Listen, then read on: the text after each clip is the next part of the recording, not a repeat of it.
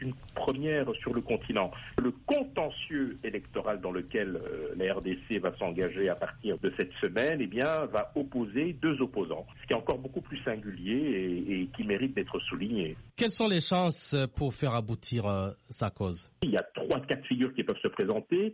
Premièrement, la Cour rejette la demande de Fayoulou et donc valide euh, le résultat provisoire de la CENI.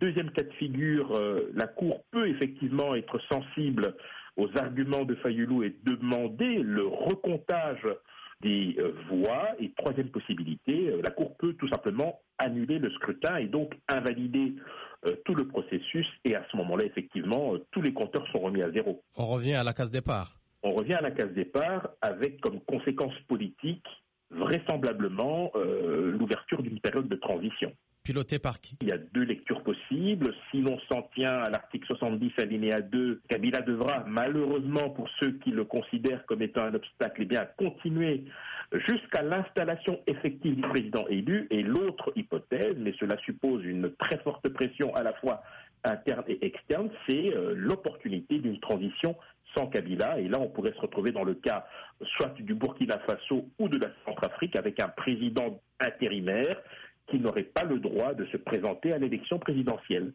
Fayoulou semble avoir euh, le soutien notamment de la France et des États-Unis qui contestent les résultats annoncés par la CENI. Comment vous analysez la position des deux pays? Il y a eu beaucoup euh, de maladresse de la part de ces deux pays parce que d'abord, euh, il n'est pas très courant que euh, l'on puisse comme ça, de manière euh, répétée, s'ingérer dans les affaires intérieures d'un État. Et puis surtout, c'est un fâcheux précédent, car si vous regardez les élections sur le continent africain de ces dernières années, jamais la communauté internationale ne s'était à ce point ingérée de manière répétée, donnant quasiment des ordres en fait, et, affichant très clairement leurs préférences par rapport aux différents candidats. La Cinco conteste aussi les résultats de la CENI, sans toutefois dire qui est le candidat vainqueur, selon elle.